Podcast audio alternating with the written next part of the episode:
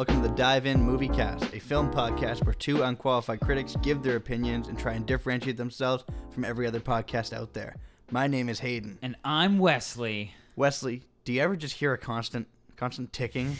Like a tick, tick, boom Every day of my life. going on? We are going to be talking about the remarkable directorial debut of Lin Manuel Miranda, mm. the stellar, guaranteed to be going for an Oscar performance by Andrew Garfield. We're going to be getting to all of it. But before we do, how has your last week been, man? Yes. What you been up to? Um, so before we get into this fantastic, uh, fantastic musical Tick Tick Boom, um, in the vein of theater things, I spent my last week um, putting on a show at uh, Dalhousie Performing Arts. Um, we put on a show called People, Places, and Things. It is a contemporary uh, play. It was, uh, I think, it was made in 2012. I want to say. Um, and I'm sorry, I can't remember the uh, name of the the writer. Uh, but yeah, we just put it on. Uh, super awesome. We had a great turnout for everyone. Um, but yeah, it, it is a very uh, it's a very emotional and heavy show. Very heavy. Um, I went to see it. It was great. I'm very glad to be done it. I'm gonna be honest. Um, but no, it was an amazing time. Uh, all of my actor friends uh, had a fantastic time. They all did amazingly. Um, the amazing uh, Cassidy or Sid, as some of you may know, has been on this uh, podcast before. Uh, played the lead role and they knocked it out of the park. Uh, probably had about fifty percent of the dialogue, if not more. Yeah, they Um, were incredible. Like, Never left the stage once. what a weight to hold on your shoulders the whole play. Exactly. So so much respect to them. Uh, they are fantastic and amazing, and also to all of my other uh, actor friends. They were all fantastic and wonderful people. So I'm super glad I got to do it with them, and I think I would have cried if I didn't uh, do the show with them because it was a lot. It's very heavy, and something I've learned. Uh, as an actor, or starting to learn how to be an actor, is that there's obviously going to be things that fit for you really well, and there's going to be stuff that doesn't. And in this case, it, this one was just one of those things that just didn't really fit with me super well because, um, so the the plot of it all is it's about an actress who uh, is doing a lot of drugs and stuff and ends up going to rehab, um, and so it all the, most of the play takes place in rehab and it's a very serious emotionally involved play and i realized that that's just kind of not what i want to do. I mean yes those stories do need to be told uh, but they are probably better told by other actors that's not me because i like to make people laugh um, and doing a very intense emotional play where i stand up and i'm like hello my name's sean i'm a cocaine addict and i ruined this dude's life. Right. not very funny. Um, and, and just like can be a really hard mental state to keep yourself in consistently for that long, right? Exactly. Like when we when you uh, are acting on stage, you really do need to become your character, and so one of the things we learned about was closure practices, um, which is something that's uh, not super new within the theater community, but things like intimacy directors are fairly new. So intimacy directors are the people who um, help you choreograph things like simulated sex or makeout scenes on stage, things like that. Uh, those awkward things that you just are like, well, we have to pretend to have sex now. Um, so Yeah. it's a little less awkward. Um, but one of the things they were teaching us with these closure practices, where we essentially, before we leave the space, we do a little routine that essentially is telling our bodies and our minds, hey, we're going to leave everything from this play on this stage. When we leave rehearsal space tonight, it stays there. It does not come home with us. On to the next thing, sort of. Yeah, exactly. And so that was super useful. I very much appreciate the work that was put in to teach us that. Um, but yeah, I, I mean, as, as emotionally draining and physically draining as it was, it was a very good show. I did enjoy putting it on. Um, and it helped me learn a little bit more about uh, what I need to do better in my creative process. So I, I definitely do appreciate the show. Yeah, it was it was a very heavy show, but it was super immersive. Like I found myself very caught up in it, and like Mhm. I was like drained at the ending, but in like a good way, and not in like a bad way at all. In like Yeah. the best way, where I was like, "What a journey," you know? Yeah, exactly. Uh, it was very heavy, and I know what you mean about you wanting to do more comedic stuff because you did your first one was a comedy, your first Yeah. play this year, hmm and you were hilarious in that. So I can I can you. see what you mean about uh, not wanting to to do that stuff unless you know you sort of have to. Yeah, exactly. That being said, uh, our next show that we're going to be doing uh, in like March, sometime and then, is the Crucible. Back into Um, the dreary sadness. Back baby. into the dreary sadness, but hey, uh, I'm very excited for our director who will be working on it with us. I got to meet with him the other day. He seems super chill, very nice. Um, so I'm excited about that. Uh, but yeah, I can't really say a whole lot more because I probably am not allowed to. But yeah, tight lips for it right now. exactly. I don't think uh, I don't think Spot would be super happy if I would just started telling them every little Just spoil the whole thing. t- sa- talking about a bunch of stuff that uh, I'm not really supposed to be talking about on my podcast. So. Yeah, no, fair enough. Um, but yeah, that that was kind of my past week. Uh, how has your week been? I wish I could like go into like a an, another four minute thing and just talk about my week, but really, I've just been working. I've been vibing, watching some some good movies, and uh, trying to start my Christmas movies list and ease into the holiday season. I feel like it's just kind of passing me by. I, Again, I literally have not watched a single Christmas movie. yeah, and I haven't even started Christmas shopping. Like it's like December sixth, and I'm like, Mm-hmm. oh shit, I got like 19 days. Um, but yeah, I've just been just been big chilling. Went to see her play, Yeah, which was great. um, but yeah, been a been a relaxing week for me. I I will be full blown relaxing. Um, uh, potentially when this episode comes out, depending on when we release it, I will be in New York. Tell them. Um, so even amongst the new scary uh, Omicron, whatever the heck, uh, COVID things, What? I don't me and my you're talking about. I I can't hear. I can't talk about yeah, that. exactly. what are you talking about? Um, me and my family had booked tickets to go to New York for about three days or four days or whatever it is. Um, just a little fun visit because um, instead of getting any Christmas presents, we're doing that. Uh, and we're also going to see a Broadway show. We're going to see Wicked on Broadway. Super excited about that. Nice. Um, but yeah, I I haven't been to New York in so long. I went when I was a kid, maybe sixteen or fifteen, uh, for a missions trip, and I haven't been back since. And oh my goodness, New York in the winter. And Christmas. It won't be snowing. We're supposed there's supposed to be sun all week, uh, which I'm not super upset about. Uh, I didn't really want a bunch of snow in New York because New York's kind of cold. Yeah. Um, but uh, I am super excited for those Christmas vibes. I think my one of my sisters wants to go skating at the Rockefeller Center. Man, you get the whole Um, package. Yeah, so I'm super excited about that. Um, and I cannot wait to go back. It's been so long. I I want to go to this. There's this bookstore in New York that is known famously for just having like any play you could ever think of. That's sweet. So I'm gonna go and I'm gonna buy a play. I don't know which one I'm gonna buy yet. I kind of want to buy um uh Company by Stephen Sondheim. nice. Um, honor the boy. Honor the Boy, but also I have listened to so much music from that musical and have never read it. Oh, really? Yeah, so I th- I I would love to have a copy of it just to read. Uh, so that's what I will probably buy, but who knows? We'll see what happens when I get there. Is it going to be your first time going to see an actual Broadway show? Yeah, I we when we went uh, from my missions trip, they were potentially thinking about some of us going to a Broadway show, buying those like you can essentially buy not scalper tickets, but uh, tickets that just haven't been sold for shows will go on sale cheaper like the day of. Mm-hmm. Um, so we were thinking about buying those, but um, no, yeah, this will be my first Broadway show, which I'm so excited about. We were choosing between Aladdin and Wicked, and I was like, look, Wicked's a classic. Aladdin is apparently very good, but Wicked is also a classic. Yes. Wicked, I've heard great things about. So I'm very excited for that one. Um, but yeah, I'm also just excited for New York. I absolutely love New York. I totally get. My friend Maddie is from New York, and she always talks about how people fantasize New York. And I am I am one of those people. yes, I've never been. I would love to go. people always fantasize New York. She's like, it's actually just it smells gross, and no one's nice to you, and the subways are not fun.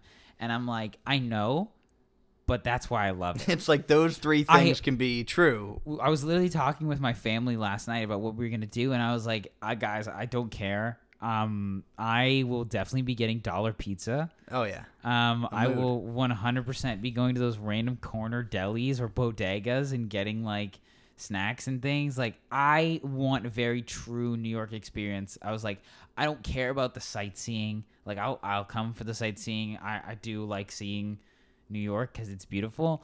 Um, but I'm also mainly just there for the absolute vibes of disgusting, grimy New York. Um, and I just want to live in the streets. It's like it's New New York is so simultaneously beautiful in the worst place in the world. yeah, n- And that's literally. okay. No, it's it's totally exactly like that, and that's what I love about it. Mm-hmm. Like it's disgusting and gross, and crime rates are horrible, and it's so sketchy, but I absolutely love it. Um, and, and we'll get into that more once we talk about the the movie because there's a lot of a lot of those recurring themes throughout the movie. Um, but yeah, I'm so excited. I, I will be posting pictures uh, every single day of me getting bagels in the morning or bagels or however you say it. Po- feel free to post on the dive-in story anything related to Oh, I will be posting on the dive in when I'm at uh when I'm at Wicked. Like I will Nice. totally be posting on the dive in about that. So Yeah, I'm excited to see that. Did you know they're making a Wicked movie yeah, directed by the guy who did In the Heights, yeah. starring Ariana Grande and Cynthia Erivo? Crazy. The, the Ariana Grande was the casting that I was like, that's kind of weird. Because yes, she can sing, but can she act? That's what she started out doing. Oh yeah, I guess. Unlike like Victorious. I guess but like I'm talking about like a big movie. Like I guess we're gonna see her in that new um uh what was that that, Oh, that Don't Look about- Up. Yeah, we're gonna see her in that. But like I'm talking about she's playing Glinda the Good Witch if I'm not mistaken. yeah, yeah, it's a main character. That is a main character, if not well, it's it's one of the main characters. Yeah, Um but yeah, okay. We'll see. interesting. Yeah. Yeah. I'm excited to hear your thoughts on that. hmm And then you get back from New York a day later. And we go see Spider-Man. We go see Spider Man. You're back in New York. Yes. Um. Big that's vibes. honestly one thing I'm so hyped for is the fact that I will have been in New York, get home, and then go watch Spider Man. yeah, you watch a multiversal war happen across New York. I'll be like, I was just there. I went Uh, to that. I went to that uh, store right there. Yeah.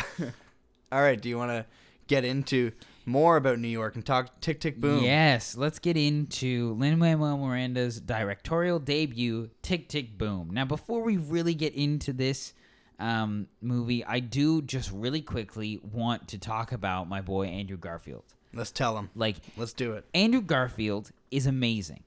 In anything that he does, I absolutely love him. And in this, he knocked it out of the park. Mm-hmm. Like potentially my favorite Andrew Garfield performance of all time. Absolutely. It's Right here. neck and neck for me with Social Network just because I love that performance. It's- That's that's what it's neck and neck for me as well cuz Social Network is so good, but this is Insane. insane. It's something completely different. But um, Andrew Garfield is fantastic, and I feel like he does not get enough praise. No, he absolutely does not. I feel like he's one of those actors where like everybody knows he's great and everybody's in agreement that he's great and then everybody ignores him. Yeah, exactly. It's really weird to me. It's kind of baffling because he's one of those actors who is just such a rare talent where if you give him bad material, he makes it mediocre. Mm-hmm. Like he makes it tolerable and watchable. he commits. Yeah, you give him mediocre material, he makes it good, and you give him good material, and he makes it fucking great. Like He's incredible. He's fan- so fantastic. he's just one of those actors. I could watch him forever. His energy and his screen presence is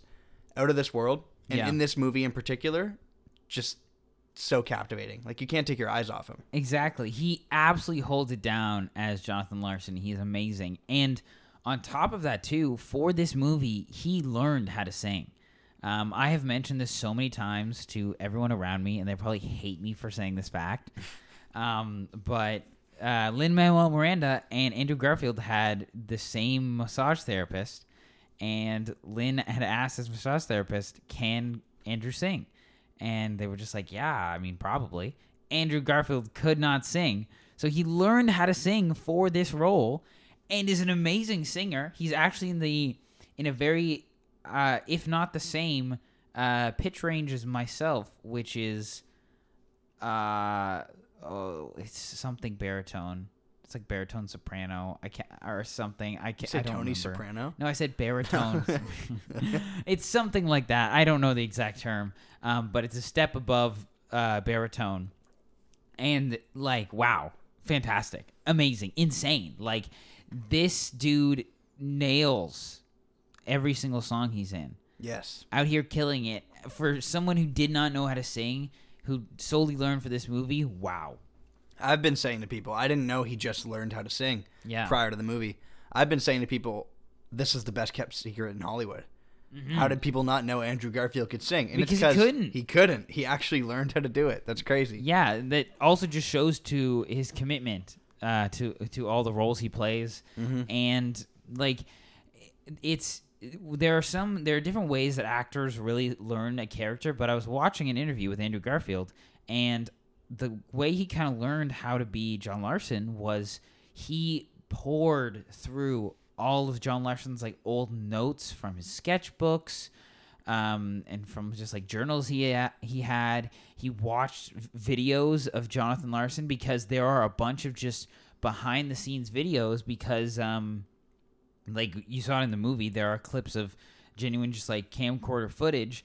Uh, one of Jonathan Larson's friends filmed him all the time, like during the making of uh, Rent, I believe, and of Tick Tick Boom. He just had a friend who would film a bunch of stuff of him. So there's a lot of video material for him to go off of. So he just like immersed himself in Jonathan Larson's world, um, which is so cool. I, like it's so amazing to be able to just like have a person you're trying to portray and have all that material to work with. Oh yeah, you can just basically pull from the, gallery. Exactly. Um, so it's like kudos to Andrew Garfield. He absolutely kills it with this. I would not be surprised uh, if he wins some award for this performance because If, if he doesn't win, he's like absolutely, without a doubt, in the running for for best actor. exactly. Um, so I really, I really do hope he wins something for this because it's amazing. Mm-hmm. Um, but yeah, that's my Andrew Garfield rant. Ha- had to had to hit him with Just it. Just really, just to start off, because if I didn't do that off the beginning, I would just be constantly doing it throughout the retelling of the movie. So Yeah, it's like it's like the elephant in the room. Like we Yeah, need exactly. to talk about how good he is in this movie before we can actually get on to talk about the movie. hmm Um, so for those of you who don't know, um, Tick Tick Boom is a actual uh, one man show that is that was written by Jonathan Larson about his life, pretty much. Um, and he would go on stage and perform this. Uh, it would be literally how it was set up in the movie. Him and two other singers and like a band of a couple instruments. Um, and he would perform this all the time. Uh, this was before he really got his popularity of Rent. Um, but this was also during the time that he was in talks with Stephen Sondheim, uh, because that is a true fact, and we'll get into that later. Um, but that's where this this musical came from. He would just go on stage and perform this whole thing by himself, which is amazing, insane. Um, but that kind of takes us into the main plot of the movie, which is this movie is about Jonathan Larson, uh, as he is writing his very first musical uh, called Superbia Superbia, yep. and it is um, this epic synth space melodrama sci-fi, thing um, that he believes in wholeheartedly, and he's been working on for about eight years. Does he say? Mm-hmm. So it's it is like kind of his baby, and we find Jonathan Larson um, just a couple days away from this huge uh, performance he's going to have of it to show it off and potentially get it workshopped and starting to get offers for people to put it on. And so um, this this whole entire movie just f- essentially follows the storyline of him trying to make this musical happen. It's so meta. This is extremely meta because it is a musical performance about him making a musical within a musical movie. Yes. Yeah. It is so crazy, so meta. I absolutely love it. Um, but yeah, that's kind of where we start uh, with this movie, and we start off right at the top with one of my favorite songs from the soundtrack, "3090." Yeah, this song bangs, man. This song slaps so hard. I am 21. I'm 21 years old, but I still sing turned 30 in the 90s so hard. Yeah. I just this song is so good because it perfectly encapsulates the um the panic of a lot of artists. Um, we are just talking about this how so many artists and I mean so many people in life put these time restrictions on their life like I want to be doing this by this age or I should be doing this by this age. And especially for actors it's huge because the younger you are, the easier it is for you to get cast into stuff because you're young, you're energetic, you're good looking, you are like you've got the energy of a young teenager instead of like being 70 and trying to get cast in things because then you were typecast immediately as a grandfather. Yes, and it's like senior the or whatever. it's like the trickiest thing for an actor too, because by the time people usually start getting hired, they're like thirty, Yeah. and, but people want younger actors, so it's like this kind of like you're kind of trapped. Sort Of thing. Exactly. Um, so it's it's this huge thing, and I mean, I totally feel this all the time. Where I'm like, I am 21. I'm gonna be turning 22 uh, come February, and I feel like I should be doing more. But at the same time, like I'm just finishing university. Uh, there's no huge rush. Uh, but at the same time, there is this huge rush. So 3090 perfectly enca- encapsulates that, um, what it feels like to be reaching that end goal, that ticking time bomb, that the counter that is timing down, or the counter that is counting down um, to Jonathan Larson's 30th birthday. And 3090 is one of those things where like anybody who is a dreamer, and anybody who like really is trying to do something that you feel like you're applying a time or two in, in life. This you can relate to this song because it's really yeah. easy to just kind of put this timer on your life where you're like, okay, I've got about eight years before I'm out of my prime. Mm-hmm. Exactly. So it's it's so uh, that timer is so real, and I love this song because not only is it such a bop, like so catchy, so good. It's stuck in my head on like a never-ending basis. Like I listen to this at least once every time I'm in my car. I I kid you not, I probably listen to this song at least three times a day, like nonstop. It has been a constant playing in my car, in my headphones, anywhere I go. Um, so it's such a good song. We start off with this amazing, crazy song. Um, as Jonathan Larson is tur- almost thirty, he's turning thirty, and he he he wants to be something bigger than what he is. Uh, just a simple writer in his New York apartment. Uh, he wants to be this big name celebrity, and so spiritual sibling to this song, by the way, mm, is 30 by Bo Burnham. yes, Pretty much the exact same song told differently. yeah, exactly. It's like that panic of like, oh shit, I'm 30. Where am I at right now? Mm-hmm. Um. So yeah, that's that's where we start the movie off. We meet some of uh, Jonathan Larson's friends and other uh, people who are in this uh, play. Uh, we've got people like Mike, Michael, his best friend. Yes, played by Robin DeJesus, I believe his name is. Yes, um, he is. He's there. He is uh, Michael. Eh, not Michael. Uh, he is Jonathan Larson's roommate and friend for many years. Um, he was originally an actor, but then decided to give it up and just be a advertising businessman. He's making lots of money, and he is moving his way up in the world, adding even more pressure onto Jonathan Larson to do something with his life. um, we also get his uh, love interest, Susan. Mm-hmm. Um, Alexandra Shipp.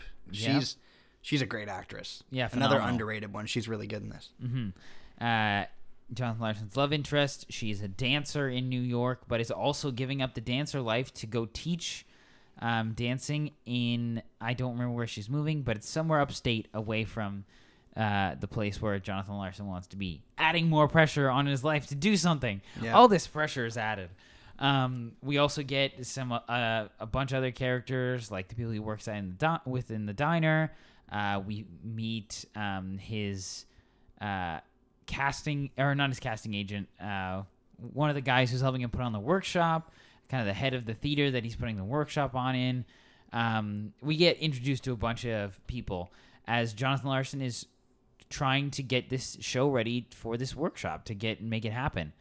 Um, I'm sure there are songs I'm potentially skipping over as I go through this, but um, I am going to quickly jump to a, uh portion of uh, this where I, I do want to talk about this slightly. Is I find this super interesting. Is once we get into the workshops, um, I find the fact that how real these workshops feel, and I, there's a reason why these workshops that happen in the movie they're based off of an actual workshop that does happen in real life that Jonathan Larson took part in, um, where th- people workshop their musicals and uh, or plays or whatever, and then they'll show in front of a panel of people, and if some people are interested, yada yada yada, talks, money, uh, all those things Business. business. Um, so I love how real this feels. It's just all it is is it it's a piano in a room with a bunch of actors standing there with stands just singing music as as uh, Jonathan Larson is being nitpicky and picking away at these tiny little things that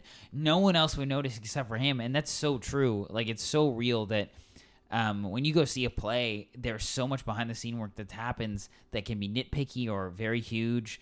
Um, and it's all part of the process. And even though some of those things might get glanced over in the end, they're all integral um, to the final performance. And so uh, I just love how real these uh, workshops actually feel because, I mean, this is what actually happened. Yeah. Um, and so it's it's really cool to almost have this other play happening, other musical happening within this musical.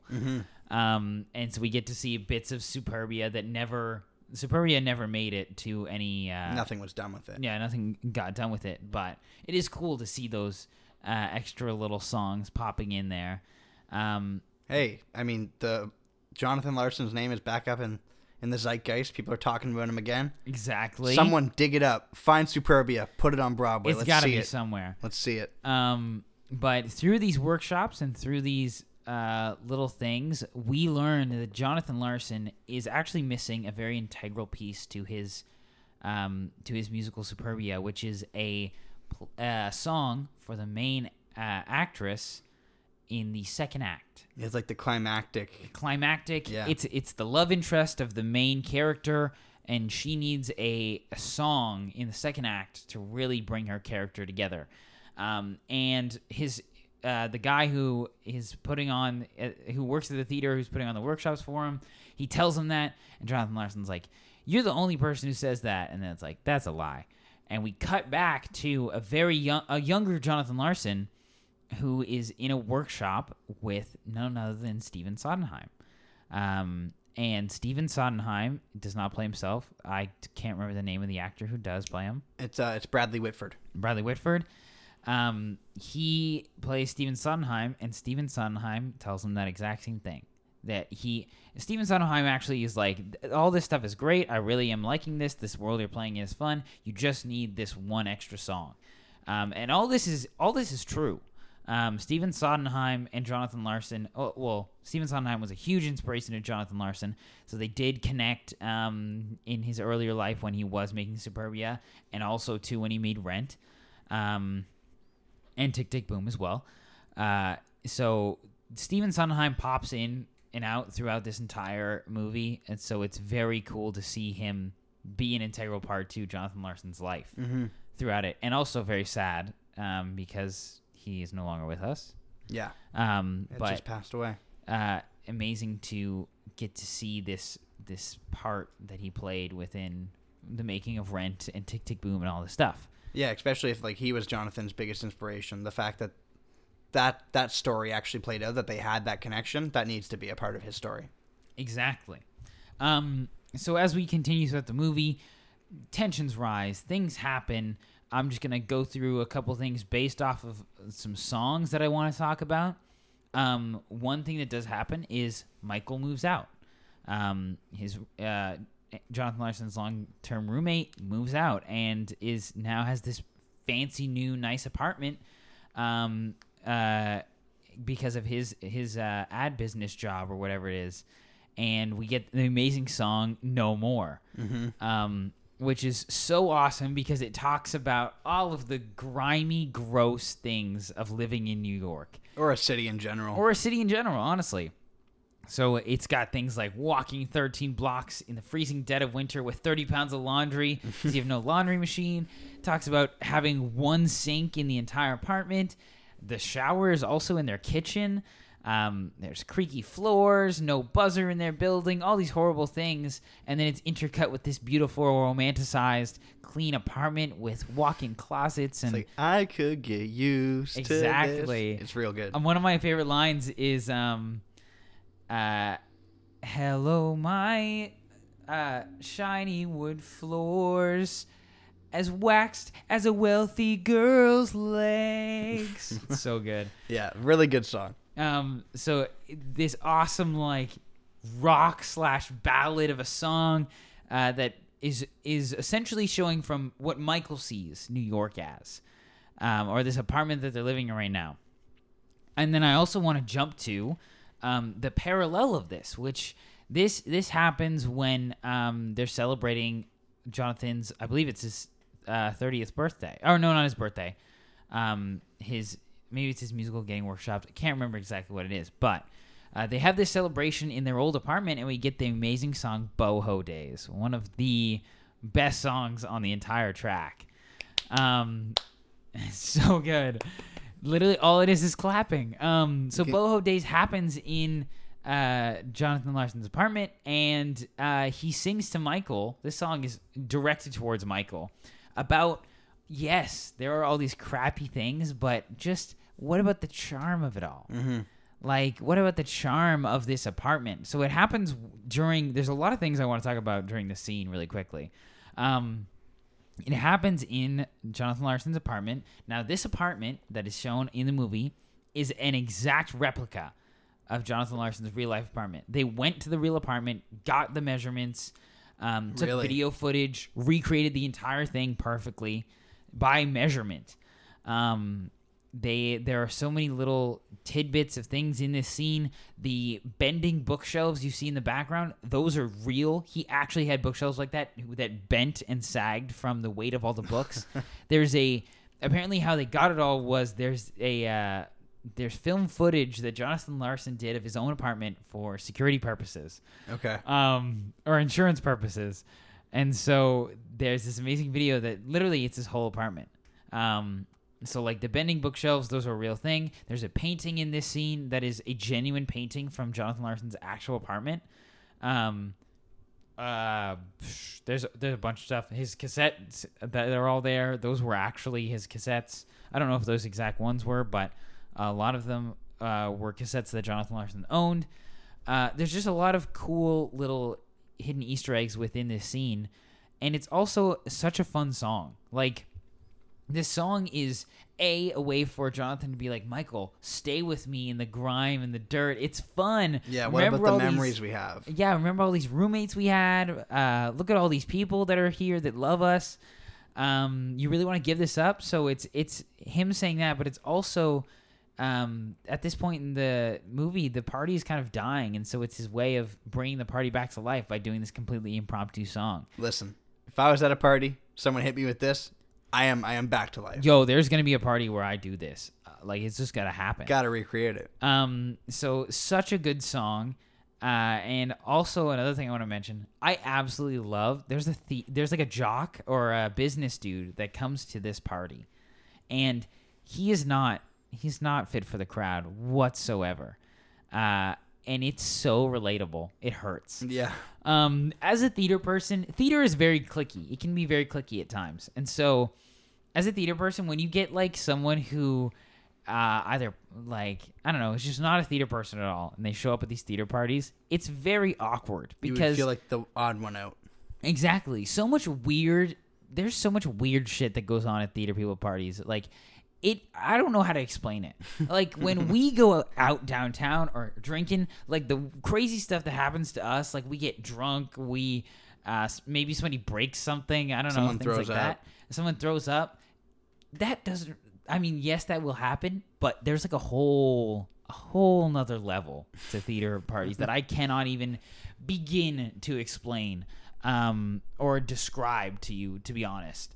Uh, so I absolutely love just this this idea that um, there's this jock guy there, and at the end of the song, he claps. He's like, "Whoa, that was crazy! That's insane! How'd you do that?" I absolutely love it because it's so true. Yeah. It's so real. Um, That'd be me if But- I if I went to one of your three parties. Just yeah, quite exactly. frankly. No, yeah. Um, but uh, no, and there are so many other Easter eggs that are in this scene that I'll, I'll mention really quickly, and then we can move on. Um, there are some amazing actors and actresses, and just theater people that are filled in throughout the scene. Um, so the neighbors, Michelle and Gay, um, they are two people. One of them was the set designer for In the Heights, and the other was somebody who actually worked with Jonathan Larson when he was making Tick Tick Boom and Rent, who had genuinely been in his real life apartment before and hung out with him. And apparently, when she walked onto the set, she almost started crying because it was oh, like that'd be heavy. exactly It's perfect uh, recreation. Um, so th- those people are there. Um, you've got the amazing Vanessa Hudgens, who is an integral part of this entire Yes, I've been waiting to get to her. yeah entire uh, um, movie. She is one of the singers that helps out Jonathan Larson during Tick Tick Boom in the in the uh, the play that is happening within the movie. It's very confusing, Mm, Um, she's wonderful. But she's holding it down, absolutely holding it down. She, she's not like a main character or anything, Mhm. but whenever she's on screen, she's incredible. I haven't heard Vanessa Hudgens in a musical since High School Musical. exactly. So it's So, great to hear her sing again. It was like simultaneously like the nostalgia. I was like, yes, it's so great to hear her sing again, but also sh- she just has some of the best songs on the album. Yeah, no, she She's is really good. Um, and we also get uh, I cannot remember the actor's name, but the other the other actor who is there helping out Jonathan Larson um, with all of his musical things. Is he the guy who hits the high note? It's the high notes. It's, the high Joshua. Henry. Joshua Henry. Um, apparently, Jonathan Larson actually had a friend like this. Uh, I don't remember his name, but he would sing all the high harmonies as well, and so it was, it was a perfect. It was a perfect uh, matchup. And there are many other actors and actresses within this that I could talk about, but uh, there's literally like I looked up all the cameos within this movie, and the website was like the exhaustingly long list of cameos within Tick Tick Boom. There's a lot. So I'm not going to go through all of them. I'm going to mention as many as I can. Um, and if you want to find out all the rest of them, you can look that up. Uh, sorry, I'm not doing that work for you. Yeah.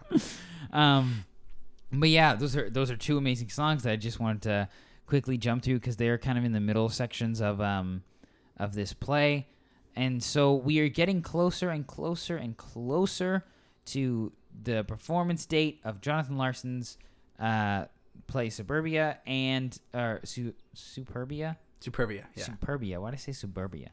Um, we're getting closer and closer, and he still has not come up with this song. He just can't come up with this song for some reason.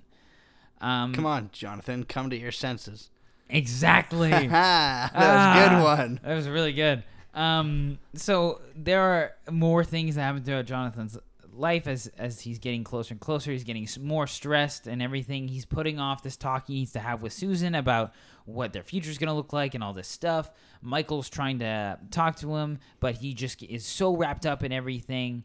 Um, uh, we also get the song. Uh, before I go any further, we also get the song Sunday that I do also want to talk about. When we first watched the movie, I remember you were like, I don't know how I feel about Sunday. There was something about the first listen of this song that just kind of turned me off. I felt like the lyrics were kind of goofy. Um, I actually read through the lyrics and they're pretty good. Like They I- are pretty good. I don't know what mood I was in. It was the only song I didn't like on, on my first viewing. It's grown on me. hmm I like it now. I absolutely love the line, Sit the fools who should eat at home. Yeah. Instead, they pay on Sunday. It's so good. Um, it's literally just Jonathan Larson lamenting about how stupid it is that there are the diner is so busy on a Sunday morning. Yeah, it's like go home, enjoy go- your weekend. Yeah, exactly. What are you doing here? Um, uh, and there's a lot to get into with this song, but just kind of the big things I want to mention are this song is an homage uh, that Jonathan Larson did to a uh, another musical that Stephen Sondheim did the music for called Sundays in the Park with George. I don't know exactly how it's an homage, but awesome. Um, I, I think that's a very cool little fact. Uh, but we also get an, another absolute slew of Broadway artists and actors and uh, producers that are in this scene. I will not go through them all, but we have people like Andre DeShields, who uh, I don't know if that's how you actually say his last name, uh, but he was primarily known as uh, Hermes in Hadestown. Uh, we get people like Beth Malone. If you don't know who Beth Malone is, she's uh, fairly fairly new, but she is a super huge person in the uh, in the uh, Broadway theater scene. Uh, we get some amazing people like Chita Rivera, who uh, is primarily known for originating the role of Anita in West Side Story. Um, she's been around for years. We get amazing people like our uh, awesome people from Hamilton. Uh, yeah, you can't forget the girl Renee Renee Elise Goldsberry. And uh, Phillipa Soo, I believe her name. is. Yep, Phillipa Soo. Uh, she's there too. Uh, we also get Phylicia Rashad. We got Bernadette Peters. Um, a very cool one that I absolutely love is Adam Pascal, uh, Daphne Rubin uh, Vega, and Wilson Jer- Jermaine. Yes, that is what it is. Jermaine Heredia. I do not know if that's how you say his last name. I apologize. Um, but these three people, uh, you will you will know uh, Daphne Rubin Vega from In the Heights, but these three people were in the original cast for Rent. So it's amazing to see them uh, be there in honor of Jonathan Larson. Uh, as many of you know, this is kind of spoilery for the end, but I'm assuming yeah. you've seen it. We'll get all into his life, but yes. Yeah, um, as many of you know, he never got to see Rent get performed. Um, so sad. He he died the night of Rent's opening, I hate that. which is It horrible. makes me very sad. It's deeply devastating. Um, so he never got to see that happen. And I mean, I, I also have to mention this just because I have to mention it. Lin Manuel Miranda is also here. He shows up as yeah, one of the. he, Co- he the loves to cooks. give himself little cameos. He's gotta he's gotta throw himself in there every once in a while. Okay, so you going through all those names, you know what first comes to mind? And this is a played out criticism. Mm-hmm. This is like not groundbreaking fil- film criticism, I'm about to say with the next line. But this is really like a love letter to Broadway. Hundred percent. And like that whole like it's a love letter to blank thing. Everyone says that it's the it's the most cheap thing you can say about something. But like I feel like if there's any example of like this really or of there really being a love letter to something in film, this is it. This is made by somebody who deeply loves this stuff and he literally combed through hundreds of people who have been involved in this community through the last 25 years and just picked them and whether they're there for 30 seconds or they're there for half an hour or they're there for you know in andrew garfield's case the whole movie this is like a, it's really like a labor of love you can just feel it on the camera. Yeah, I, I think this is a perfect thing because I totally want to talk about this. Um, it is 100% a love letter to Broadway, and it is such a love letter to actors in general um, and people who want to be th- that. There's like this, every actor always knows, like, there's this big thing about. Oh, are you gonna go to New York? Are you gonna be on Broadway? That's where all the stuff's happening. The theater scenes in New York, yada yada yada. Um, and for a long time, it, it was, and it still is. Um, but that's just like such a common thing that actors go to New York to be on Broadway or to be in plays or whatever. Uh, and so, I, not only is this a love letter to Broadway, in my opinion, but I also think it's a love letter to all the dreamers, all the actors who want to be on Broadway, who have, who are still working to be on Broadway, who are still working to get there. Um, filmmakers too you know anyone who really is just striving to be somewhere that they're not Exactly, because so much of Jonathan Larson's story is the fact that he persevered eight years. Mm-hmm. He made a play for he made a musical for eight years. It tanked, and he kept going. He and then, and then he came up with his masterpiece Exactly. He like spent so much of his life working at this shitty diner for like minimum wage just to get by, to be in it, to be there, to be in the scene, to be working his hardest to make his dreams come true. Like this movie totally is saying, "Hey, all you dreamers, all you people out there, you just got to keep going because if you stop, that's when it stops." that's when the the bomb explodes and your hopes and dreams are gone. right Um, but if you keep going, if you just keep trying, eventually you'll get there. That's what this. That's I feel like that's exactly what this uh, musical is showing, I, and I think even in, with Jonathan Larson too, uh, with his original uh, performance, not only is it just talking about this moment in his life, but it's also just talking about the fact that I, Jonathan Larson, worked for so long on Sup- Superbia, and it came to the the musical didn't even get made. Like nothing happened to it yeah but it led to so many greater things. So it's it's just perseverance is the biggest thing that I took away from this movie is just the fact that when you care about something this much and you want something like that so bad, there is nothing that will stop you because um, there, there's this thing that I'm always I've always been told as an actor it's that if this is not the thing that you want to do so badly if you did anything else you would hate your life. If you don't feel that way about acting acting isn't for you. Yeah. Because I mean, sure you can you can just do it as a side hobby, but if you want to pursue it as a career, you have to be so in love with it. It's the only thing you think you can physically do in your life for the rest of your life. And so seeing this on this on the screen, like seeing this story, um, it literally shook me to my core because I felt it so hard. Yeah.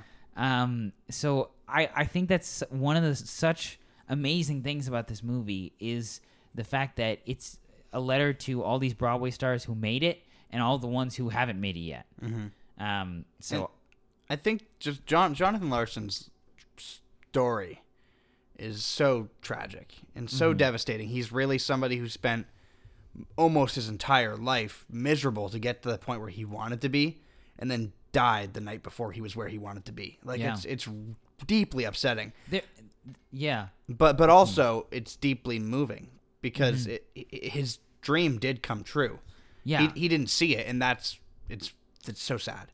But it, it did, and if if he could see what his work did and what it meant to people now, like I, I personally before watching this movie, I didn't really know who Jonathan Larson was, mm-hmm. but after watching this movie, I found myself so enamored with this with this man and like looking into it and like watching original recordings of his plays and stuff, and I'm just like, this dude was such a personality, like such an energy, yeah. and it's just so sad. It's it, I just wanted to say that it, it makes me very sad. It is very sad. There's something so deeply sad about it, but also so I don't know, just like it's inspiring. beautiful Mm-hmm. at the same time. Like the fact that yes, it is so tragic that he died the night of his opening performance, but I can't I I also have to think and wonder what he felt in those moments. Like he knew that this amazing show that he created was about to be performed on stage and that it was a success. and he i'm sure he was so happy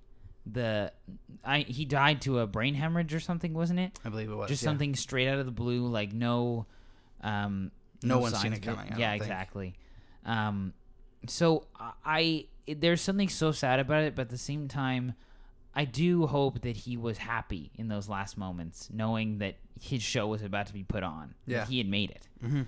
um so I, I guess that pretty much takes us to the end of the movie um where uh yeah jonathan larson does not at the end of this movie but we do learn the story of jonathan larson dying the opening night of rent um we go through jonathan getting absolutely turned down by he, he puts on his superbia musical. Um he finds his final song. Uh it's the story of the final song I absolutely love uh, because it's so apparently clear to me at least when we were watching the movie that he had to go through some big hardship or some big heartbreak or something difficult to find this song find the inspiration for the song and i kind of saw it coming that it was going to be him breaking up with susan um, but the song that gets made from this coming to your senses Whew. so good Yeah. the back and forth between uh, Vanessa Hudgens and Uh, Alexandra Shipp. thank you. I like how I just pointed to you and I, I know. like, I can do it, man. I just I got the I, names. I can't. I don't know how. This is, that's why this is a good combo because I can just be like actor's name, go. it's my weird talent. because I can just pull uh, even if I saw them in one movie like 8 years ago. I'm like, "Oh, yes." yeah. Um. But yeah, we get this awesome duo uh, duet from these two, which is amazing and s- says speaks right to John Jonathan Larson's eyes and face and heart and everything. Um. And he he has to come up with it. The way he comes up with it is this horrible heartbreak.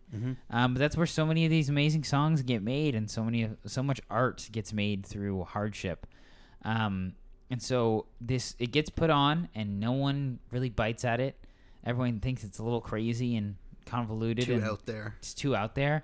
Um, I do want to really quickly before we get to another point that I want to make talk about what were your thoughts on uh, scenes from a therapy session or whatever it was called or therapy, the one Oh, where it's like that oh. duo. Oh, I love that song. Yeah, it's Um, so fun. I when we first saw it in the movie, I was like, "This is too weird." It's like Vanessa weird. Hudgens is yodeling, and it's just not doing it for me. And then I found myself in my car, just like, I feel bad. Mm-hmm. like it just gets stuck in your head, and uh, it's a very weird song. But it's also like the back and forth between Alex, um, not Jesus, not Alexandra Shipp, uh, Vanessa Hudgens and Andrew Garfield so fun. is just really fun. It's just super entertaining to watch. Yeah. They're both like super manic, and it's like really, Mm-hmm. it's really entertaining. I love the line of like, uh, "I was afraid that you were afraid when I was some some afraid of intimacy." Yeah. and then the other, say other stuff. Dun, dun, dun. Maybe the problem's actually codependency. It's so good. Um, so that that is a yeah. That's another fun song that gets thrown in there. That I also was kind of like, huh, but I, I grew on me as well.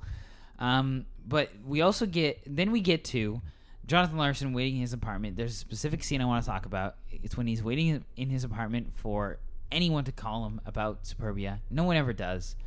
Um, but he does get a voicemail from Stephen Sondheim saying, "Hey, that was really good. I'd love to work on other stuff with you." Yada yada yada. Um, very interesting point about this answering machine call. It was an actual call he got Jonathan Larson got from Stephen Sondheim. They were going to use the original, like the original answering machine call. They had it, um, but Stephen Sondheim uh, gave his input on the film and was like, uh, "Actually, can I write something for you for the actor to say?" And they were like, uh, "Actually, he's not able to do that right now." And Stephen Sondheim was like, "Okay, I'll record it." So that is Stephen Sondheim's voice on the phone. on the phone in the recording machine. Uh, that is Stephen Sondheim.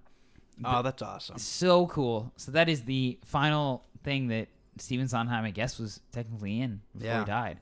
Wow. Uh, which is so heartfelt and so nice because the It's fact just that very fitting. the fact that Stephen Sondheim was like, I want to re, I want to rewrite this original message I said to Jonathan Larson, and I will record it for you.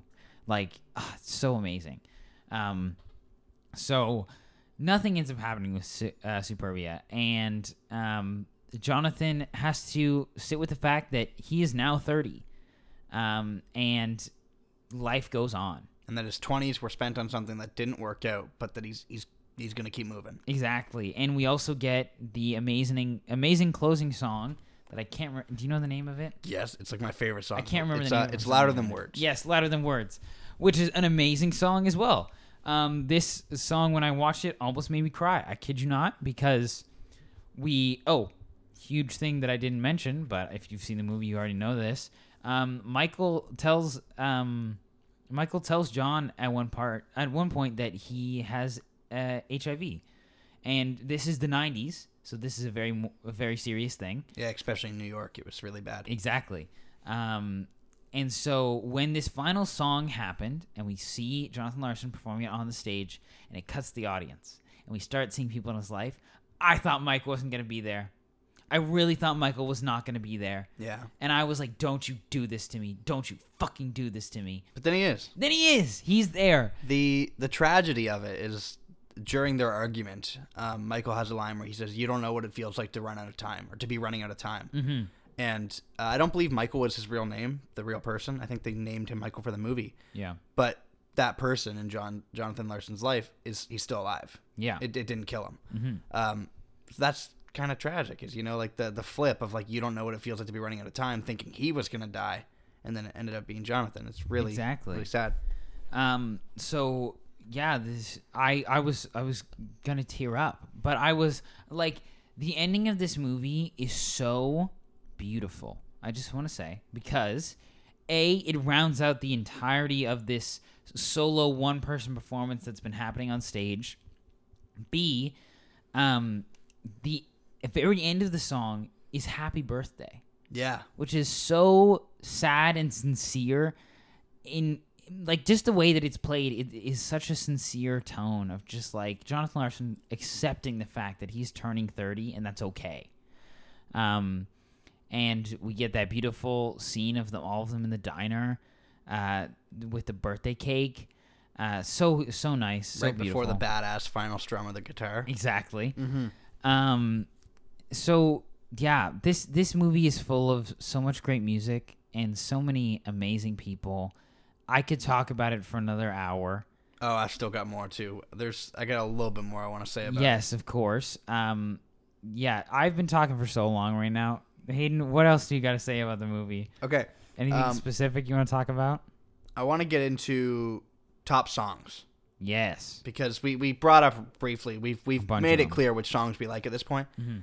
But I do want to just kind of give like a like a top five that I have written down. I don't know if you have a top. I can five. do top five right off the top of my head. Okay, cool. You want to go first? Yes, I'll go first on my number one song. My number one song, 3090. Yeah. 3090 takes number one spot for me. Absolutely love it. I will sing it till the day I die. That I I've already said, said my opinions on 3090, but I think that's number one. Number two, Boho Days. Love that song. I want to sing it uh, in an apartment uh, with a bunch of people just for fun. Preferably a shitty apartment. Yeah, exactly. Would make the vibe better. Um, number three is probably um, Why. I didn't mention this one. This is the song that and uh, uh, Jonathan Larson or Andrew Garfield sings um, after he gets the news of Michael getting HIV. Yeah, it's a really good one. Really good song, just talking about him and Michael and like their history together, um, and him realizing his neglectfulness towards Michael. Absolutely love it. Um, number four is probably "Come to Your Senses," uh, just because it's so good. And number five, I think, is probably either it's a tie between "No More" and a song that we didn't talk about called "The Play Game." Play game's cool. Yeah. Um. Really quickly, uh, just about the play game, I really like that song because it's talking about the changing times of New York and how uh, at this time, like people were looking for big name shows to put on Broadway, to put on and be in the lights. No one cared about the little tiny, emotional, deep, thought provoking plays we were making to put on off Broadway. Um, or even just to put on theater in New York. And so it's talking about like Times Square being filled with all these big billboards and all this stuff, and everyone's forgetting about the classics. Like one of the last lines talks about Shakespeare and Moliere. Right. Um, Moliere was a another famous old playwright. Um, but yeah, I, I love that song a lot. So I think that's my top five. Um, with uh, No More and the Play Game will share the fifth spot. I can't really decide between the two. It might be No More, honestly. Nice. Yeah, it's a good list. Mm-hmm. Um, my list is my number one is louder than words. Uh, Mm. that song is just like the the deep existential pondering of like life and like why we are who we are and why humans function the way they do. Mm-hmm. On top of just yeah, I don't know something about that song just really struck an emotional chord for me as well as like it, it slaps. It's a Yeah. very good song. It is really good. Uh, my second is thirty ninety. My third is hmm boho days. I'm gonna put boho days. Mm. Uh, my fourth is Johnny Can't Decide, Johnny Can't Decide is really good. and my fifth is Therapy. I'm putting Therapy in Therapy is also very good. No, yeah, I, I, yeah, therapy is a lot of fun and it's it's a very wild ride. Yeah, that's just- a good list. I find myself listening to it way too often to Mhm. not put it on my list. Like at first, I would be like, "No way," hmm I would have lied about it. But now I'm like, "Yeah, it's just it's constantly in rotation." I also just want to say I love the country feel that that song has. I know it's got a weird twang to it. it. It's so good. Anywho, Yeah, I thought that one was really cool. hmm Um, was there any songs you like didn't care for, or was this like one of those musicals where it's like a full slapper all the way through for you? there's one song I I do not care about, um, and that is the green dress. Yeah, I don't like that one either.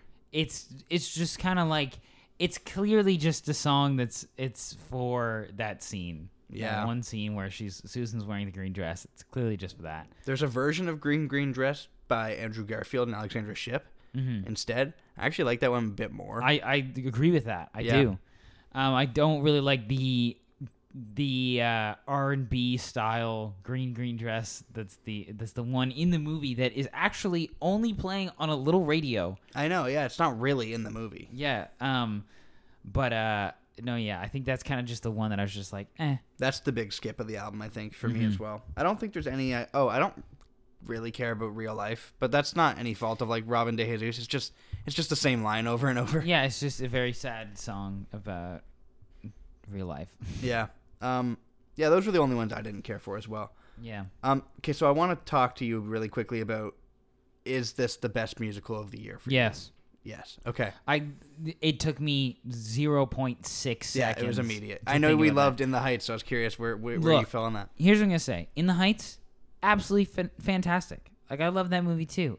Don't get me wrong. It's still an amazing movie. This one hit me so much harder. It just emotionally hits some somewhere. Emotionally, it just kills it. Song wise, amazing. Performances, all these actors are phenomenal. Like, this movie checks every single box I need for a musical that will stay in my life for the rest of my life. Yes, I, I was deeply moved by this. I, f- I feel like this is easy pick for me as number one musical Mm-hmm. of the year. There's been a lot of musicals this year. And and that's the thing too, like yes, I'm sure a lot more a lot of people also really like In the Heights way more because they understand that they they relate to that gentrification or the uh, just absolute struggle that so many of those people go through. Um, obviously, I can't as a as just a white dude uh, who lives in Canada. I can't relate to that. Right. But as a struggling actor who feels the pressure of time catching up on up to him every single day, Mm-hmm. this resonates with me so well. So it is definitely top musical of the year for me. Yeah. Um, it's it's amazing. I absolutely loved it. this is I, I I agree because this is one of those ones where I was just like it is about a specific struggle for an actor and I've brought this point up a couple times now but like that feeling of time running out and I feel like that um just that struggle to be somewhere you're not is like a universal struggle right like Yeah. I'm not as far ahead as I would like to be. Like I would have liked to already have gotten school out of the way, but I've just been working and I've just kind of going on my own pace. Mm-hmm. But there's that tick, you know. There's that that feeling of like, holy shit, what are you doing? And how long do you have before you're you're you're done? Like, Yeah. Before you're you have no options. And so like. I feel for this movie where it's just one of those things where anybody who's kind of in their 20s and just like unsure of their direction is going to get a lot out of this movie. Exactly. And even to bring it back to In the Heights too, like there are parts of movies that uh, like I relate to more than others. Like the thing I relate to In the Heights with is this idea of like In the Heights is one of the big things is that so many people are moving away from uh, Washington Heights and uh, leaving Usnavi there pretty much. And so, like, I feel the same way. I'm at the end of my four years of university. I spent the last four years with these 15 amazing people in my life and have met so many more um, through this acting program. And in half a year, not even like four months, I'm never going to see some of them again. Yeah. Like there will be people who will go their own way. They'll go do their own things. I know a lot of people in my theater class are like, I'm getting out of Nova Scotia as soon as I can. Um, and it, it makes me feel the same way that I'm sure Usnavi does in in the Heights, where he's like, "No, don't leave! Like the magic that's here, the people, like, uh, stay." So there are totally different things that people can relate to um, in all of these movies, but yeah, just this one hit me so hard. Yeah. Is this your favorite movie of the year? I know we'll be doing our own episode on like favorite movies of the year, probably relatively shortly. So if you don't want to spoil that, feel free to not answer. But Here's the thing. I I personally like to separate musicals from movies. Mm. And here's why. Musicals they it's it's solely emotion based. In all musicals, all your characters tell you how they're feeling through their songs. That is how you understand how your characters are feeling. In movies, actors have a totally different job because they have to portray that through the words they say and how they say them. right, So, can I say it's my favorite music, my favorite movie of the year? I don't think so. Not until I actually actively go back through it. Make the Is list, it my yeah. favorite musical of the year and potentially all time right now? I think so. Mm. okay. So on that note, do you want to rate this movie and then get into the next half of the episode, or do you have anything else you want to say? I think that's all I should say. I talked way too much. Um, but overall, this movie's amazing. If you haven't seen it, go check it out. Like this movie shook me as a person, as an actor. Um, I the music is phenomenal. Finally, hearing the story about Jonathan Larson's life that I did not know before is amazing, and understanding the struggles he went through, and like how how much I in those moments was on Jonathan Larson's side of like yes the grime of New York Oh, the yeah. horrible apartments but the life of it all the feeling the the excitement the energy I was all there for it if I like I rate this movie I rate this movie I'm gonna rate this movie five ticks out of five I was gonna say you're knowing how much you love this movie and knowing If how I you can- talked about other movies this year, you're playing yourself if this isn't a five. for If you. I could rate it a 27 billion out of 5, I would. But I give it 5 ticks out of 5. yeah, um, I need a rewatch Mm. almost immediately. Yes, so do I. I need to rewatch it. Mm, Bro. Just Okay. give it the 5. I'm gonna Just do it. do it. and I'm not doing it. Cause, I'm not doing it because of your peer pressure. I'm doing it because I, I I do have a passion for this movie, and I kind of like to sit on fives for a few weeks because like if I'm still actively thinking about the movie weeks after I've seen it and I'm like still moved by it, I'm like, okay, that's a five. Yeah, man, I'm gonna do it. The the Tick Tick Boom is it checks all the boxes for me. It's it's absolutely a five. Yeah. Um, what would you say to the people? Okay, Lin Manuel Miranda has seemed to divide people, right? Mm-hmm. It's like people he always find does. Mm-hmm. yes, people find him absurdly annoying, and they think he's ruining musicals, or people find him to be the greatest face in musical entertainment in the last f- twenty years. Mm-hmm. Um, what would you say to people who are like interested in this movie but don't like Lin Manuel Miranda? Here's what I'm gonna say to you: A, shut the fuck up. Okay, Lin Manuel Miranda. okay. Here's why. Here's why I'm gonna say this because I absolutely love Maddie. If you're listening, I don't think she is, but I love Maddie. Came for the and neck. Maddie hates Lin Manuel Miranda. Here's what I will say: Lin Manuel Miranda shows up for two seconds in this movie, and yes, he has directorial input. He made one song for this movie, "Swimming." That was the only song he made for this movie. All the other songs are Jonathan Larson. This movie does not feel like the Lin Manuel Miranda movies you've probably seen before. No, that it has like musically and tonally, it has nothing in common with in the Hamilton or in the Heights. Nothing at all. It's totally different. So if you don't like Lin Manuel Miranda, watch this movie anyways, because I am positive you will forget that he is even a part of it until you see him for two seconds in the movie, and then ten minutes later you'll forget he even exists. Yeah, because this does not have that Lin Manuel Miranda feel. So if you're not a fan of his work, if you like Jonathan Larson's work, you're good. Yeah. Do you do you like Rent? Do you like? I mean, you probably haven't seen Tick Tick Boom other than watching the movie, but right. watch this. Like, ah, it's so good. And if you don't like John, uh, Lin Manuel Miranda, this he's not going to affect your watching Won't experience of this. On top of that, he's actually kind of a good director.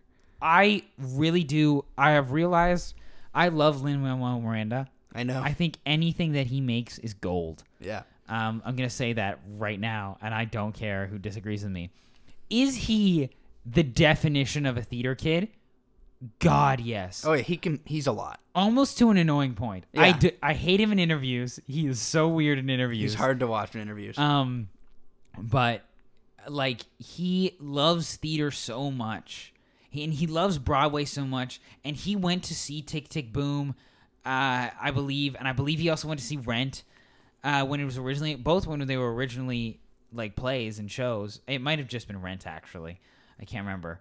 Um, but he is someone who has such a passion for musicals and theater and all this stuff that I understand why people would dislike him at points, but also remember, keep in mind that this is a man who loves this stuff so much that there is literally no way he could butcher it. right. Um, it would be a sin to himself and the world. He'd be ashamed. Yeah. Exactly. So I see Lin Manuel Miranda as somebody who loves theater so much that he just puts his heart and soul into all these things that he makes.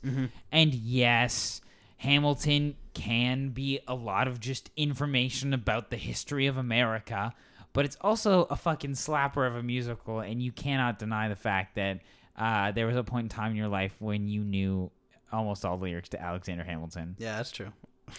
Because he knows what to do in the trench, you know what a French I mean. Rap That's it, so the whole thing. Okay, here we go. I was like, oh no, he's gonna do it. I challenged him. so yeah, that's what I will say to everyone who's like, Lin Manuel Miranda. I'll be like, shut the fuck up. He's in it for two seconds, and you can pull up your big boy pants and watch this amazing movie. Yeah, if you don't like hi him as a musician, don't watch Hamilton. Don't watch In the Heights. Sure, fair. I like him a lot, um, but I, I do understand why people wouldn't. He's he's a particular type of energy, right? Yes. But yeah, he, his he, he has no presence over this movie No. in a good way. Like it, it doesn't feel like the Lin Manuel Miranda show. It's it's Jonathan Larson's story through and through. Exactly.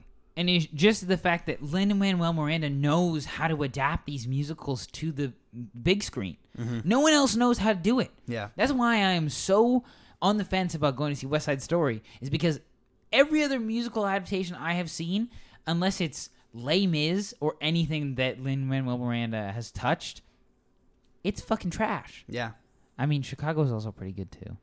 Um, and so is Moulin Rouge. But I don't know if Moulin Rouge was a movie first or a play. Anywho, I'm getting ahead of myself. Um, yeah, that's so good. I love, and I love Lin-Manuel Miranda. So Yeah, I'm going with five for this one. Um, okay, so that kind of leads us into our next topic, and we are now at an hour and ten, so we will not take too long with this. But Yeah. it is it is a good time to talk about it, having made an entire episode about musicals. mm-hmm. I wanted to do top five musicals to kind of comb through the musicals that we either personally relate to the most or like the music the most of, Mm-hmm. and just kind of make our own little lists. yeah. Do you want to start with your number five? My number five, I will. Um, my number five. Now, here's the thing. I just want to make it very clear. We did lists that are mainly movie musicals. I do have some honorable mentions that are not movies. Um, some of them actually are movies, but uh, there I will make some honorable mentions that should be in here. But as far as movie musicals go, my number five, I'm gonna give to Hairspray. I watched Hairspray as a kid so many times. Uh, it's so fun. It's so good. Um, this is one of those examples where I'm talking about the movie version. The show, the musical itself is also fantastic. But um, yeah, I think this was probably one of my f- first, if not the first, musicals I may have ever watched as a child. Um, there will be some discrepancies, as I, ha- I do have an honorable mention that I do also want to talk about from my childhood. Um, but I remember Hairspray so vividly, and um, it's just such a fun ride, and it it's so cool too because it it's bashing like the idea that you need to have the perfect body and the perfect hair and the right skin color to be on TV during this time in the 50s and they were absolutely bashing that stereotype. They're like no fuck you. I'm gonna be proud of who i am and sing whatever i want on stage. Um, so I, I absolutely love that musical. Uh, what about your number five? My number five is. You know what? Mm, I'm really torn between my number five, but I think I'm just gonna do it because this one was a big one in my childhood and kind of like where I first was like musicals are dope. yeah Nightmare Before Christmas nice is a it is an untraditional pick, but I feel like the music in this is just it's been a part of my life for for so long. Oh, it's so good. Like, Yeah. did you see the performance that Billie Eilish did of? Uh, no, Oh, we're gonna watch that after watch this. Uh, but she this year she did a performance of the Sally's Lament song or whatever yeah, it is. oh that one's great. Whew, so good. I love all the music in this, and like, it's forever gonna have a huge placehold in my life because I'm gonna play it every October and every December. Yeah, It it's two months out of the year that I can just really vibe with the soundtrack and the movie itself. absolutely. What's this? Is an absolute slap of a Christmas song. Amazing. Fall Out Boy's version is pretty cool too, yeah, but I mean, obviously the original is way better. Mm-hmm. But yeah, uh, Nightmare Before Christmas is my my fifth pick for top musicals. Uh, for my number four, I have to go with the Rocky Horror Picture Show. I watched this as a this is such a theater kid movie. It's it's a movie that everyone hates or loves, um, but it's a cult classic, and I absolutely love this movie. It's so wild. It's so out there. Um, it's this insane mix of horror and rock and love. It's very bizarre and It's sci-fi. So odd. But I think that's why I love it. Yeah. Um uh so I I had to put that one on my list because I mean, it's a it's an absolute classic in my life. I've seen it so many times and like the music is so good. Like the time warp, I know the entire dance to it. Oh, and the song um, "Science Fiction." Science fiction, uh touch a touch a touch me. Yes, very good one. Um I mean, I could just keep going. Um, I'm forever so grateful that I didn't watch this alone in my room, or I didn't watch this with a friend in my room, and I went out to the local Rocky Horror like movie. It was an outdoor movie night. Yeah, it was in um, the public gardens in Halifax, and they had this big blow up speaker, and we watched it all together. And uh, and some friends of mine um, that I didn't even know were gonna be there had dressed up as the cast. Everyone was dressed up. It so many people so were dressed up, uh, but they were dressed up as the cast, and they won some award or something. But no, yeah, it was very rad. I loved it. And I feel like if you see how people react to this movie, you can appreciate the movie more for that than the movie itself. Yeah, Like the movie's not perfect, but people love it, and Mm-hmm. it's actually like so wholesome and so nice to see how much people love this movie. yeah, exactly. And like I've never seen anything like that. An entire showing of people dressed up like these characters and they're like moving around and getting up and dancing. Dancing the time warp. awesome. Like, So this is this is a great pick. This is and um, our local theater, Neptune Theater, is doing. This is their next show, Yeah. so we're gonna have to go see that. I, I don't think it's their next show. I think it's in their next season. Of Okay, shows. so sometime in the next year. Um, but uh, also uh, an honorable mention is, or or something you mentioned about that uh, musical is, uh, fucking Meatball. Yeah, Meatloaf. Meatloaf. Meatloaf. Meatloaf as um Uh. whatever that guy's name is, and his song is so good where he's like, Opportunity bless my soul. Yeah. I really love that rock and roll. It's so good. Also, it. Tim Curry. Just like yeah, also Tim don't need to say more. Fucking popping Tim Curry. off. Um, so for my next pick, hmm just watched this recently, and when I say recently, I mean I I've been familiar with the music for this for a long time, and I knew I loved the music from it, but I never watched the movie. hmm Watched it today. Oh, you watched this today? Yeah, Oh wow. I watched Singing in the Rain as my as my fourth pick, and immediately fell in love with it. It was one of those movies where I didn't need to question where I ranked it on my list. I was immediately like, La La. This movie ran, so La La Land could also run. They, Yeah. they're both simultaneously running. No one walked for this the other one to run. Mm-hmm. Um, Singing in the rain, sang in the rain, so La La Land could run. exactly. Uh, but this is like just such a great um, movie about like the transition to talkies. yeah. from silent film to m- musicals and full on Technicolor pictures and everything. And the music is incredible. Um, Gene Kelly is such a charismatic actor. Absolutely kill. I love Gene Kelly. Oh, he's amazing, and his music is incredible. Like just Mm-hmm. the energy that he has on screen is, you know, he, I would compare him to, to Andrew Garfield. Yeah. He's one of those just those personalities where the second you see him, you're like, damn, who are you, and why do I want to watch you for the next two and a half hours? You know, Exactly. uh, also, Debbie Reynolds Mhm. is really wonderful in this. Uh, I just had a blast with this and immediately found a love for it that I didn't know I was missing. I was like, damn, Singing in the Rain is dope. Yeah, it's so good. I love, um, as you'll see with my number one pick, which we'll get into, I love musicals told in Hollywood. Mm. And this is kind of the OG Hollywood musical. Yeah. So, yeah, that's my fourth pick. Um, for my third pick, um, this is a. Uh, you're gonna talk about this too. hmm We Um, can talk about it together if you want. Uh, yeah. So for my third pick, I picked La La Land. Um, this is a great mu- movie musical. Um, I absolutely love jazz. I love Hollywood. Um, and this is shot so beautifully. Uh, I mean, I could also talk about La La Land for hours. Uh, but I will just say, musically, fantastic. Um, the score, like, ah, I always am just like ding ding ding ding ding ding ding ding ding. Oh, ding, yeah, ding. man. Another day Anytime. of sun. Um, but yeah, and and the performances by Emma Stone and Ryan Gosling, insane. Absolutely love it. Uh, such a, such a, like it's weird because it's a feel good movie for me, but it's super sad. But it's super sad. It's like, it's very devastating. Um, but it just like the story of two actors or two people who want to pursue their dreams in Hollywood, and it just doesn't work out. Yeah. But their need to pursue their dreams trumps everything, and and that love that they find in between the desire to pursue that dream and whatever may occur may occur but it's the moments that they share between that exactly. yeah we'll get a little bit more into that when we get to it in my list Mhm. um, but my number three is in the heights Yeah. um, this is yeah this is just one of those movies where like i know some people didn't like it it just it i loved in the heights It's so good. It's fantastic. listen to our episode we just freak out about this movie for like a whole hour Mm-hmm. but i don't have anything else to say about it i just had to put it in my list it's Yeah. it's remarkable No, it's literally number two on my list is In the Heights. I, I absolutely love In the Heights. Um, so good. The music's great. It tells a beautiful story. Um, yeah, I don't think there's much more I can say about it. Check No. out the other episode. yeah, check out the whole episode. We talked about it now for like a whole hour. Uh, Um, and I know, yeah.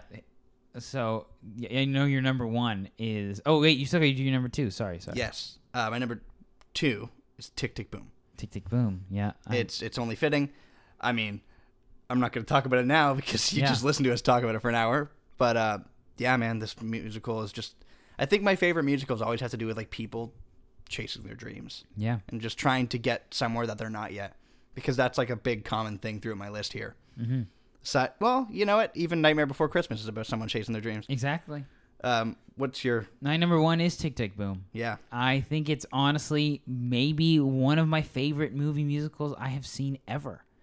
uh, it might take that spot just because it resonated with me so much, and Yeah. I absolutely loved it. So Nice. My number one, Dear Evan Hansen. I fucking hate you. I'm just kidding. I'm just kidding. It, it is not Dear Evan Hansen, although I didn't hate that movie as much as everyone else did. Maybe we'll talk about it sometime. Mm. Uh, but my number one is La La Land. Um, this movie, if for somebody who loves movies, you're just gonna get a lot out of this because it's like a musical about the desire to eh, pursue, movies in Hollywood. Yeah, literally. and just that the relationship between um, Emma Stone and Ryan Gosling in this is like very reminiscent of the relationship in Singing in the Rain, except it doesn't work out. You know, yeah, like exactly. th- that's that's kind of the thing. Is like Singing in the Rain is like feel good the whole way through, and they're doing very similar things as movies, but this one takes a different direction with how it leaves you feeling at the ending of it. Mm-hmm. Um, I, yeah, I, we talked about this. I, I think on our top romance episodes that we did back in in Valentine's Day Yeah. last year. So that's you can if you want to hear me talk way more about La La Land. I think we did talk about that for a couple minutes, but the this was the one I think I fell in love with musicals. Mm-hmm. Everybody was talking about it. I was like, all right, I'll check out what everyone's talking about, and it was the first time where I was like transfixed by a musical, where I started playing the music in my phone regularly and like thinking about it often Yeah. because I'll, I'll admit, like in the past, like five years ago, I just wasn't a musical person. Just wasn't my thing. Mm-hmm. Like my only experience with musicals five years ago was my mom really liked Phantom of the Opera, so I liked that, and Yeah. then I like Disney movies. So that was really it for so long. But I think once I saw La La Land, it kind of cemented like a an appreciation and a love for the power of music in in movies. Mm-hmm. So that's my number one pick, and that that that wraps it up for our, our top five musical lists. Yeah, I think that's a. Uh, I mean, I know we're running a little long here, but uh, I think that's a perfect segue also into just. I have a couple honorable mentions that Yes. I do Oh just yeah. want to talk Me too. about. Let's go ahead. Um, as as far as childhood goes, like how you were saying that that was the kind of the movie that made you uh, love musicals. I just realized this before we started filming this episode. I know why I love musicals so much. Is because my my mother and my family made me watch the Muppets as a kid. I watched the Muppets all the time. Yeah, that sums it all up. And the Muppets are all about making these songs and all this stuff. So I had to mention the Muppets because I mean that I think I guess that's kind of where my love for musicals and music in movies in general just kind of stem from. I never realized that until now. it's like um, a connecting all the dots right here moment. Exactly. So I had to mention that. And on the topic of puppets, I also have to mention Avenue Q. Um, I don't know about this one, but you brought it up to me already. Yeah, Avenue Q. Uh, for those of you who don't know, it's um, a musical where actors will perform pu- uh, as puppets on stage, live on stage, um, and it's amazing. And there's some hilarious songs in there, like "The Internet is for Porn." Uh, things like that, guys. It's not a movie for your kids. Do not take your kids. do or, not show them. Not a movie. Sorry, it's not a play for your kids. Don't take your kids to watch this. This is an adult puppet show, um, and it's fantastic. So I, I did just have to mention those. Do you have any? Uh, I, don't, I have. I have more, but do you I, have? I have a couple. Yeah. Um, I wanted to give an honorable mention to Sweeney Todd. Sweeney Todd, yeah, classic. Um, it was a very weird experience when I first watched this. We were at a barbecue. You watched it at a barbecue? That's so fucked up. I know. We. That yeah, is so. Did they make meat pies? I Like, what don't the- know. Maybe I was fed human beings. Oh but my god. Yeah, we, we had burgers and we had hot dogs and then we went down to the basement at my friend's house and we watched Sweeney Todd. Wow. And so that was my first experience with it. But um, if you like Tim Burton, you're, you'll love this movie. It's uh, an entire musical about people who kill people and cook them into pies and sell them to people. So I mean, yeah. Stephen Sondheim wrote this, right? Yeah, Stephen Sondheim, The guy. So he, yeah, if I'm not Um, mistaken. I think it is him. Yeah. So that's an honorable mention for me. I, I think this one is great and it's just super morbid and it's just totally my thing. I love it. hmm Um, another honorable mention that I have. I have not seen this one yet, but my good friend Maddie has told me so many great things about it. I do need to watch it. Uh, Sunshine on Leith. Uh, it's a it's a musical about these two guys who come back from the army and uh, just talking about like life and stuff. And all the music is music done by a band called the Proclaimers. Uh, they are the people who did um, uh, songs such as "Over and Done With." and v- much other popular songs that I can't think of right now. Um, I think 500 miles. Yeah, that one is done by them. I would walk 500 Oh, yes. miles. Yeah. Um, but uh, apparently amazing musical that I do really need to get around to watching. Can I hit you with an absolutely blasphemous pick? Oh no. But the, well, this is an honorable mention, so it didn't make it to my list. Yeah.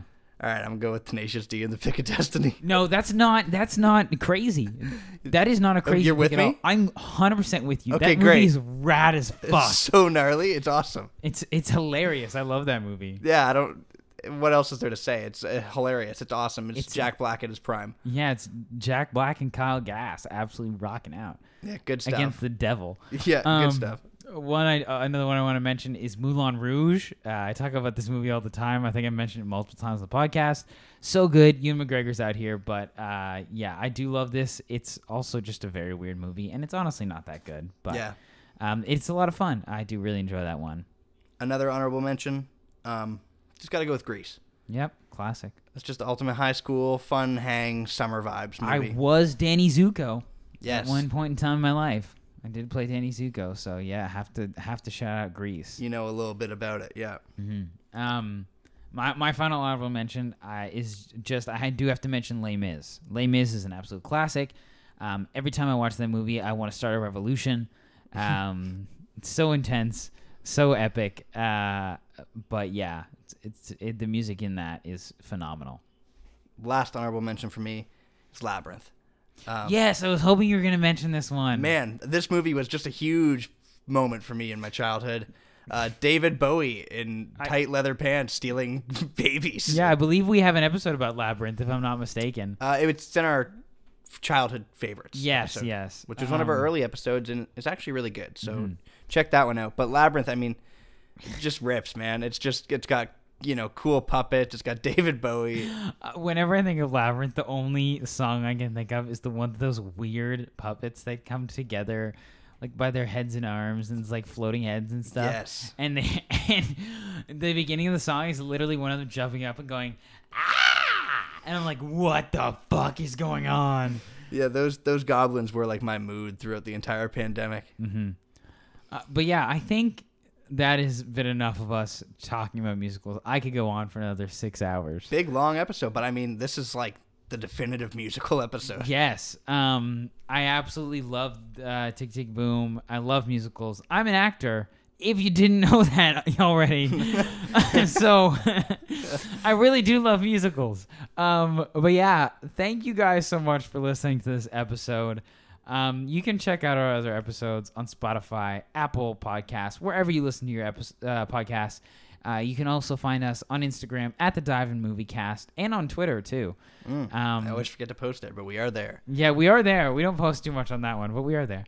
Um, you can also find our individual Instagrams. I'm at Wesley Giffen. I am at Hayden Koutras, and it is the same name on our letterboxd. So thank you guys so much. Um, and if you hear that ticking in your head, you just wait for that explosion. It's coming, baby. You're Mm. gonna have your moment. Yeah, it's coming. You'll get there. So thank you guys so much for listening. See you next time. Talk to you on the next one.